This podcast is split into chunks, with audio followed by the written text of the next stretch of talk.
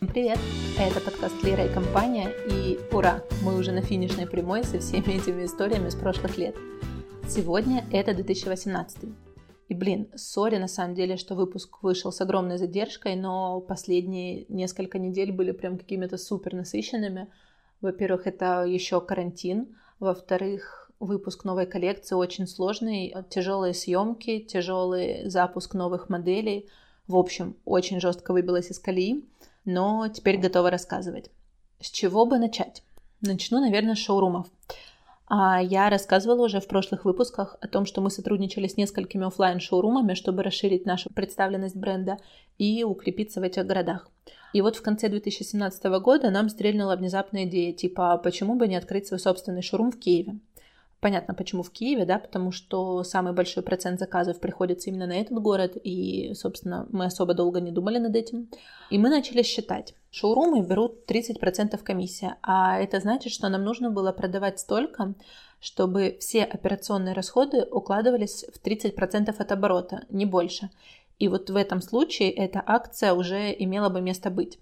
И получается, если у нас получится сделать оборот больше и операционные расходы составят меньше 30%, то это уже будет победа.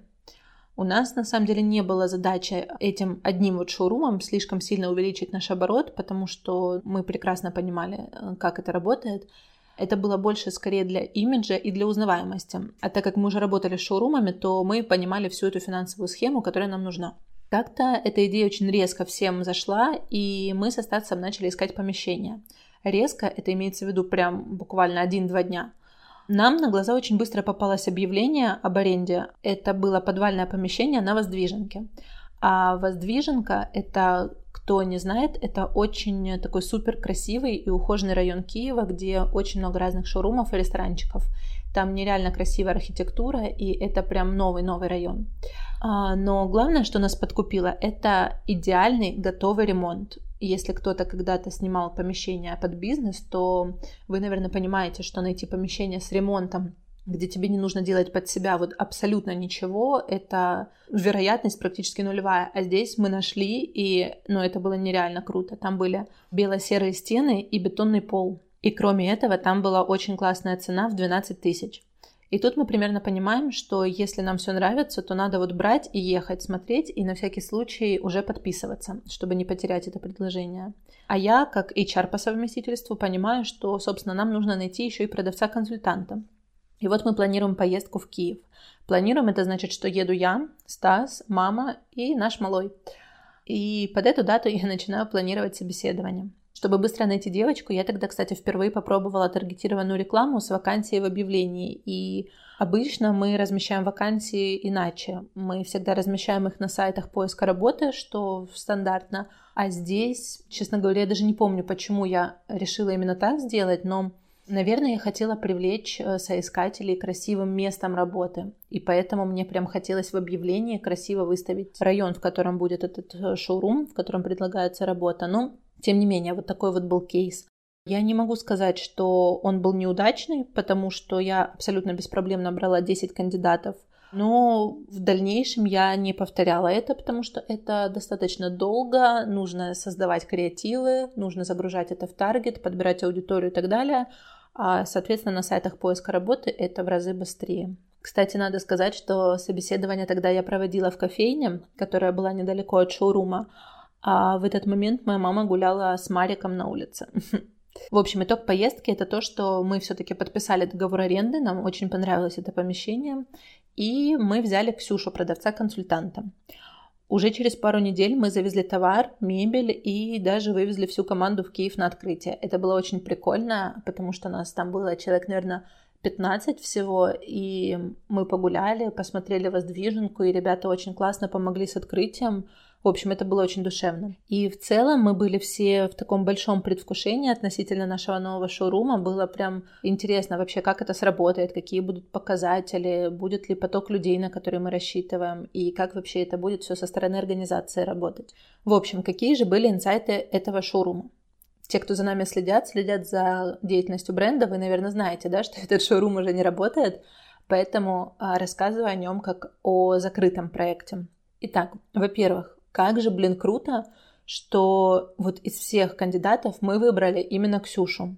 У Ксюши был какой-то максимально огромный уровень ответственности и адекватности. И на самом деле, если бы нам так сильно не повезло именно вот сотрудникам в шоуруме, я думаю, у нас было бы намного больше каких-то сложностей с организацией с точки зрения того, что а, главный офис находился по факту в другом городе.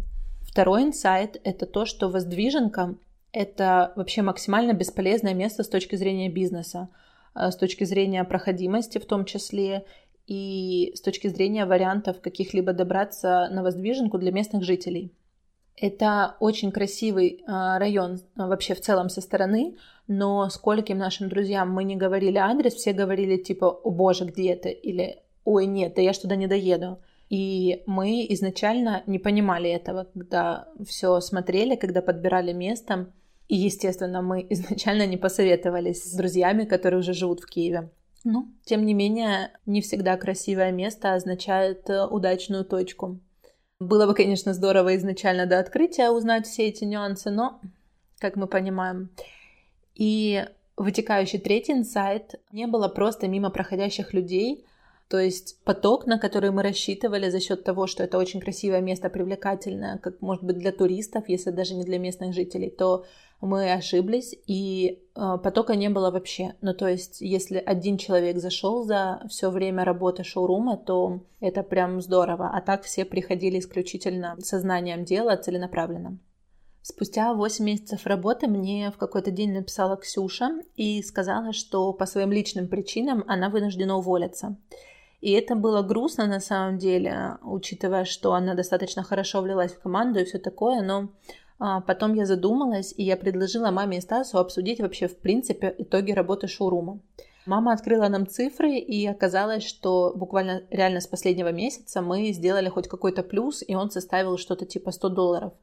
И это как бы и смешно с одной стороны, и с другой стороны сразу понятно, что игра не стоит свеч абсолютно. И на тот момент Стас вел общение по нашему помещению, он связался с ними, и выяснилось, что срок действия нашего договора по аренде был как раз до конца этого месяца, а потом менялся хозяин помещения, и мы должны были перезаключаться. И это было прям очень-очень удачное стечение обстоятельств, чтобы вот максимально беспрепятственно свернуть лавочку и двигаться дальше. Короче говоря, мы не продлились, Ксюша уволилась, и шоурум закрылся. Это был на самом деле неплохой опыт по организации нашего первого вот чего-то не онлайн.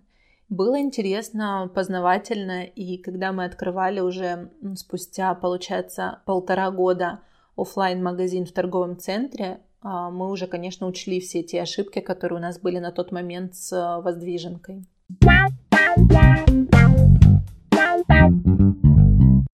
А еще в этом году был один, пускай и не самый дорогой, но хотя бы последний наш неудачный проект, на который, как обычно, была возложена огромная куча надежд. Короче, ну, вообще, те, кто знает меня лично или прослушал все выпуски, наверное, понимают, что я, ну, прям очень впечатлительная, и если в мою голову что-то взбредет, то я вообще просто unstoppable. И вот тут как раз было оно. Ну, не подумайте только, что проект как идея была говно. Нет, идея была вполне нормальная. Но снова это были те же грабли. Ни опыта в организации, ни маркетингового плана на какой-то долгий период достаточно, ни команды. Ну, короче, я рассказываю была идея создать маркетплейс с брендами среднего и выше среднего ценового сегмента из стран СНГ. Идея как идея на самом деле классная. Конкурентов в Украине подобных нет, в других странах СНГ тоже нет, но во всяком случае крупных и интересных. Есть, конечно, Ламода, но там ни сервиса нет, ни определенного сегмента ценового, ни нормальных брендов. Ну, короче, я к тому же, как инсайдер, понимаю, что их коммуникация с брендами вообще максимально отвратительная, расчеты у них идут через одно место, они могут реально не рассчитываться там типа 3-4 месяца. Кроме того, у них требования к контенту просто ад. Когда мы заходили на Ламода, мы переделывали съемку трижды. И это с тем, что у нас хороший фотограф, который реально понимает требования. И еще у них там какая-то огромная куча документов, чтобы туда зайти. Ну, в общем, то есть у меня был опыт, как делать не нужно. И я прекрасно понимала, как пользователь, не знаю, э, каких-то крупных маркетплейсов э, типа Farfetch, я понимала, что такое хорошо. Ну и вообще, в целом, а, нормальный бренд на Ламоду может только стоки какие-то загружать, потому что никто не хочет видеть свои товары рядом с каким-то ширпотребом.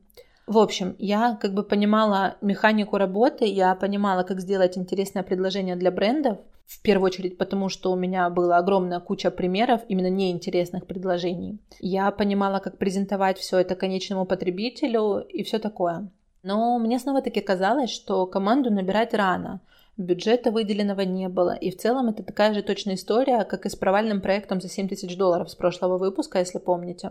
Ну и делались эти два проекта почти параллельно, так что сказать, что я наступила на одни и те же грабли, в принципе, нельзя. Опыт с прошлого проекта еще по факту не был получен и усвоен. И снова-таки, как же вы понимаете, для маркетплейса мы сделали сайт, естественно. Сайт нам обошелся за там полгода работы в 4,5 тысячи, а по функционалу он был вполне вот полноценный, классный сайт, реально.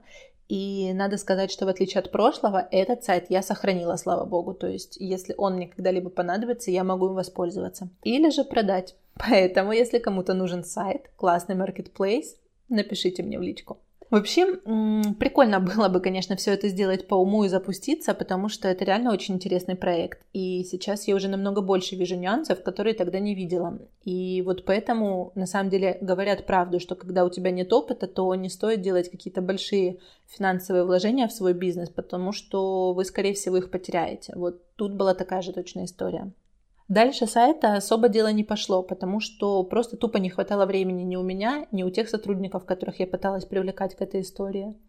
Единственное, что мы успели сделать, это отправить, э, наверное, с десяток коммерческих предложений разным брендам, но и с этими коммерческими был какой-то портак, потому что мальчик, который это делал, очень жестко натупил он там то ли с другой почты отправил, то ли а, в шаблоне не поменял название бренда и типа разослал всем брендам одинаковое обращение. Ну, в общем, не помню. Но, кстати, даже был один бренд, который дал свое согласие и потом очень настойчиво требовал договор, но мы уже работу не продолжали, и, соответственно, коммуникация с этим брендом закрылась.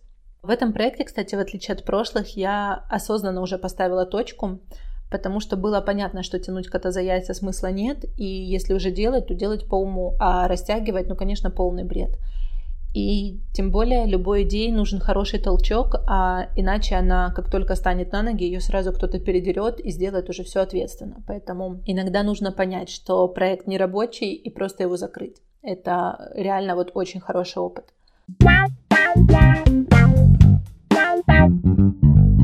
В этом году у нас еще очень прикольно шел СММ и вообще маркетинг в целом. Мы сделали две необычные для нас коллаборации. Одну из них с танцевальной командой Бенчича, а другую с иллюстратором очень прикольным. И обе коллабы реально хорошо зашли, потому что, во-первых, ребята все это пиарили самостоятельно через свои каналы.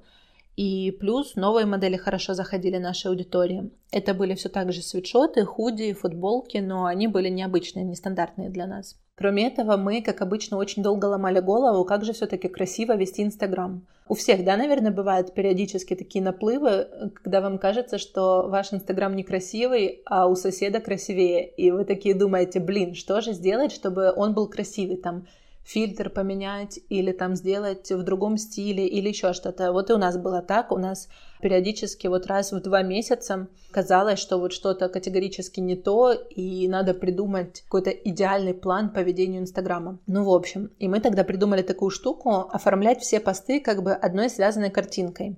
У нас даже тогда дизайнер появился вот специально для этой задачи. Не знаю, может кто помнит, как это выглядело. Короче, мы выбирали сразу там или 6 или 9 фото, и дизайнер вписывал их в коллаж. Он как бы соединял все фотографии между собой какими-то другими элементами, там, какими-то полосочками, цветами или другими вставками. И вместе это давало такую очень целостную и яркую картинку, и выглядело прям нереально круто. Нам очень многие писали за то, что очень красивый Инстаграм и нереально красивое оформление, и очень много было комплиментов, спрашивали, кто нам это делал. Ну, в общем, фидбэк по э, визуалу был прям очень крутой. Но Единственный был минус, конечно, это вовлеченность. Она очень жестко упала, то есть э, лайки, репосты, сохраненки очень упали, комментариев было прям очень мало. А учитывая, что для нас Инстаграм это важный источник заказов, для нас это, конечно, было плохо. Ну и в целом, анализируя, это было понятно. Когда у человека есть одна большая красивая картинка, он видит ее на, полностью на всем своем экране и, наверное, лучше реагирует. А в нашем случае там было очень много разных элементов, и это выглядело больше как открытка. Да? То есть каждый пост это была открытка, а не фотография. И вот, к сожалению, наши пользователи, вообще пользователи Инстаграма не заценили такой формат. Ну, вообще мы все равно, конечно, достаточно долго делали такое оформление, ну, где-то полгода или даже год, не помню. Но в итоге все-таки вовлеченность победила, и мы отказались от этой идеи. Но я очень грущу, конечно, за этим оформлением, потому что это было прям очень-очень красиво. А, и был же у нас еще один провал в области того же СММ. Мы тогда взяли курс на привлечение разных новых лиц в наш бренд и приглашали к сотрудничеству разных блогеров. Разных, в смысле разных-разных вообще. И так у нас могли быть какие-то нимфетки 16 лет из Самары, мальчики, которые супер сильно фотошопят фотки разными какими-то сказочными эффектами. И, не знаю, куклы какие-то с длинными черными волосами, огромными губами, в стразах и на шпильке.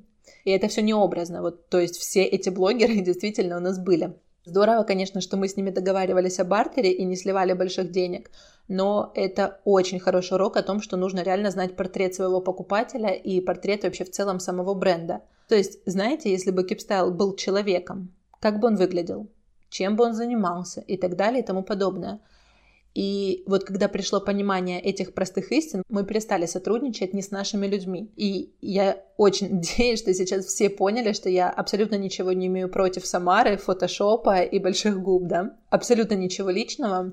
Просто нужно понимать, что не все люди — это твоя аудитория, не все девочки 20 лет — это твоя аудитория. И Тут дело не только а, в геопозиции, в месте жительства. Тут очень важен общий образ человека. Если это блогер, его идентика и все такое. На тот момент не было этого понимания, но мы получили опыт, научились, и вот сейчас мы можем умничать, что у нас есть портрет нашего бренда и портрет целевой аудитории. Все приходит. Ладно, а теперь переходим к двум самым, наверное, главным поворотным моментам, которые произошли с нашим брендом, и оба случились в сентябре 2018 года. Без этих двух событий мы не были бы вообще там, где мы сейчас. А я должна сказать, что с того времени мы выросли по численности команды в два раза и раз в 6-7 по оборотам. На секундочку. Первое — это более очевидное событие, мы начали выпускать коллекции. Да, конечно, может кто-то сейчас скажет, типа, да ладно, чини события, но послушайте, у нас всю жизнь в компании была одна стратегия, типа, мы делаем бланковые вещи, там футболки, свитшоты, худи, и к ним делаем принты. И предлагаем нашему клиенту выбрать, э, что на нем напечатать. И вот получается как бы кастомизированная брендовая вещь. То есть это как бы прикольно, но есть свои но. Во-первых, нет уникальности. То есть, с одной стороны, ты сделал сам, это прикольно, а с другой стороны, через год можно заказать то же самое. То есть, твоя вещь, она по сути уже не такая уникальная. А во-вторых, клиенты очень сильно насыщались выбором и возвращались в основном за подарками. Кто понимает, что такое LTV, это lifetime value, то есть сколько один клиент приносит прибыли за все время, пока он с тобой. Так вот, ЛТВ у нас было э, не супер высокое, потому что, ну, сколько реально человек э, покупает худи или футболок одинакового кроя за определенный период. Ну, не берем в расчет фанатов, конечно. Реально это 3-4 вещи в год. А это достаточно мало, как для бренда одежды. И мы подумали, что почему мы не даем по факту нашим клиентам повод возвращаться к нам чаще. Ведь у нас есть и производственная база, есть менеджеры классные, есть очень прикольный СММ, и мы вроде бы креативные ребята и все такое, тренды шарим. И вот, мы решили сделать коллекции. И на самом деле я вам хочу сказать, что это очень сложно, вот честно. Каждую модель нужно промерить по сто раз, прошить, сделать образцы по печати, одновременно подготовить образцы, отснять, презентовать. И в этом всем самое сложное это одновременно. То есть, если раньше вот захотел ты выпустить какую-то модель, ты ее разработал, все сделал, отшил, запустил, и все, ты молодец. А здесь у тебя, допустим, 30-40 моделей, и все это нужно выпустить одновременно. То есть они должны быть готовы одновременно, и в этом была сложность. Плюс мы же добавили позиции новые, которых у нас раньше не было. Мы добавили ткани новые. Частично модели нужно было отдавать на аутсорс, потому что наше производство не могло некоторые ткани шить. Ну, в общем, это реально сложно. И мы не просто решили сделать обновление ассортимента. Каждую коллекцию мы запланировали выпускать под определенным названием и со своей концепцией. Наша первая в сентябре 2018 года называлась Divine, и она была посвящена эпохе Ренессанса. А тогда вот еще как раз Мэтт Гала прошел на эту тему и поднялся прикольный тренд и насмотренность. И вот как раз эту тему нужно было как бы зашить в коллекцию и при этом сделать это и красивым, и носибельным. У нас тогда, чтобы вы понимали, свитшоты были с картинами Боттичелли. Это сумасшедше красиво, если честно, прям очень. А коллекции мы специально делали тематическую съемку, отдельный очень красивый набор наклеек и заставки на хайлайты в Инстаграм делали. И если сейчас, допустим, зайдете к нам в инсту, вы увидите, что хайлайты сделаны в соответствии с какой-то тематикой. Вот на момент записи там сейчас коллекция Local Voyage лето 2020, и там уточка желтая прикольная, и все вот в стиле а, Local Voyage. Это очень прикольно.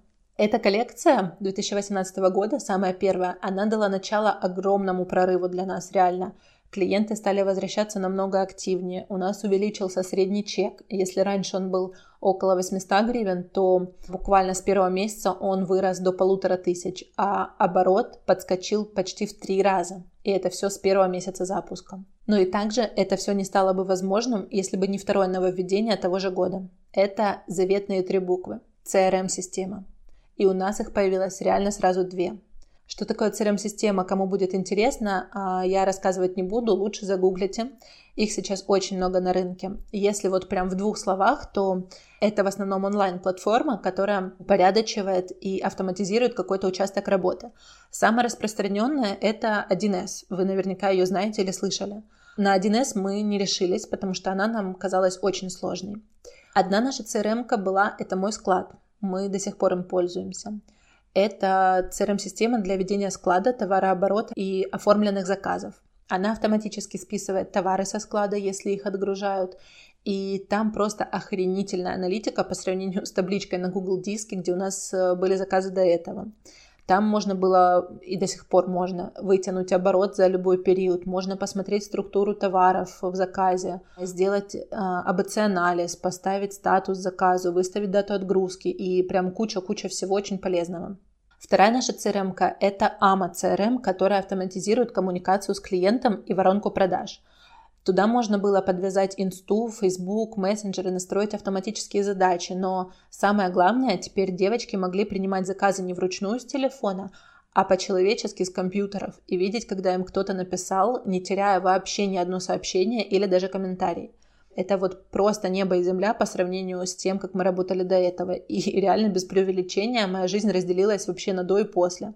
И теперь можно было выставить ответственного по заказу, адекватно ввести нужные скрипты, вести аналитику по лидам, смотреть срок реализации того или иного этапа. Ну, короче, это прям абсолютное счастье кто вот, может быть, имеет какой-то бизнес из тех, кто меня слушает, кто ведет коммуникацию с клиентами, и у вас большой поток сообщений – не пренебрегайте CRM-системами и дополнительными растратами на это, хотя они есть, и это действительно недешево, но реально вы почувствуете огромное облегчение. И вот без всякого могу сказать, что если бы не появились эти CRM-ки, мы бы 100% загнулись, и мы не смогли бы вывести такое количество заказов, которое у нас появилось на тот момент. Единственное, что, о, безусловно, очень сложно перестраиваться на новую систему работы, сложно привыкать, приспосабливаться и все такое мне пришлось реально потрудиться, чтобы девочки смогли адаптироваться настолько быстро, насколько это вообще возможно. Ну и типа пока я полностью разобралась сама, вникла, все настроила, что снова таки не бесплатно, прошло на секундочку, ну, полгода, наверное. И самой сложно было вообще вникать, потому что менеджеры не особо горели желанием что-то менять в своей работе, ну и в целом я их понимаю прекрасно. И вот представьте, прошло уже несколько лет, а я до сих пор считаю это вообще одним из самых главных наших достижений. Реально. И сейчас мы вот наконец-то переходим с моего склада на 1С, но это уже прям совсем другая история, она очень долгая, и мы еще это не закончили. И я обязательно расскажу об этом в следующих выпусках. В 2018 у нас полностью поменялась команда. У нас ушли все старенькие, кто работал один или два года, и пришли полностью новенькие, так сказать, свежая кровь. И с одной стороны, мне всегда очень прям грустно расставаться с людьми, которых ты так или иначе очень любишь. Но с другой, это бизнес, это система, и к нам попадут новые люди с горящими глазами и желанием что-то менять, а это прям всегда очень круто. А те, кто ушел, они пойдут искать себя дальше и, возможно, найдут дело своей мечты и еще хотя бы несколько лет тоже будут в кайфе от своей работы. И я, конечно же, очень благодарна всем, кто у нас когда-либо работал, хоть месяц, хоть год. Это те люди, кто положил свои силы, энергию в то, что сейчас приносит радость очень большому количеству людей.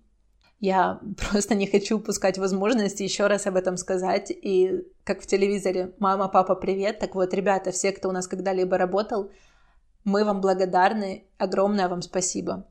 Да, я знаю, что я добрый руководитель, и со всеми у меня всегда были хорошие взаимоотношения. Это если что. Ну ладно, я буду заканчивать. В очередной раз спасибо всем вам огромное, кто слушает мои истории. Спасибо всем, кто мне пишет. Это очень круто. Спасибо, что вы дождались выпуск за 2018. И если вам зашел этот выпуск или подкаст в целом, поделитесь им в сторис, и так еще больше людей сможет о нас узнать. И до встречи в следующем выпуске.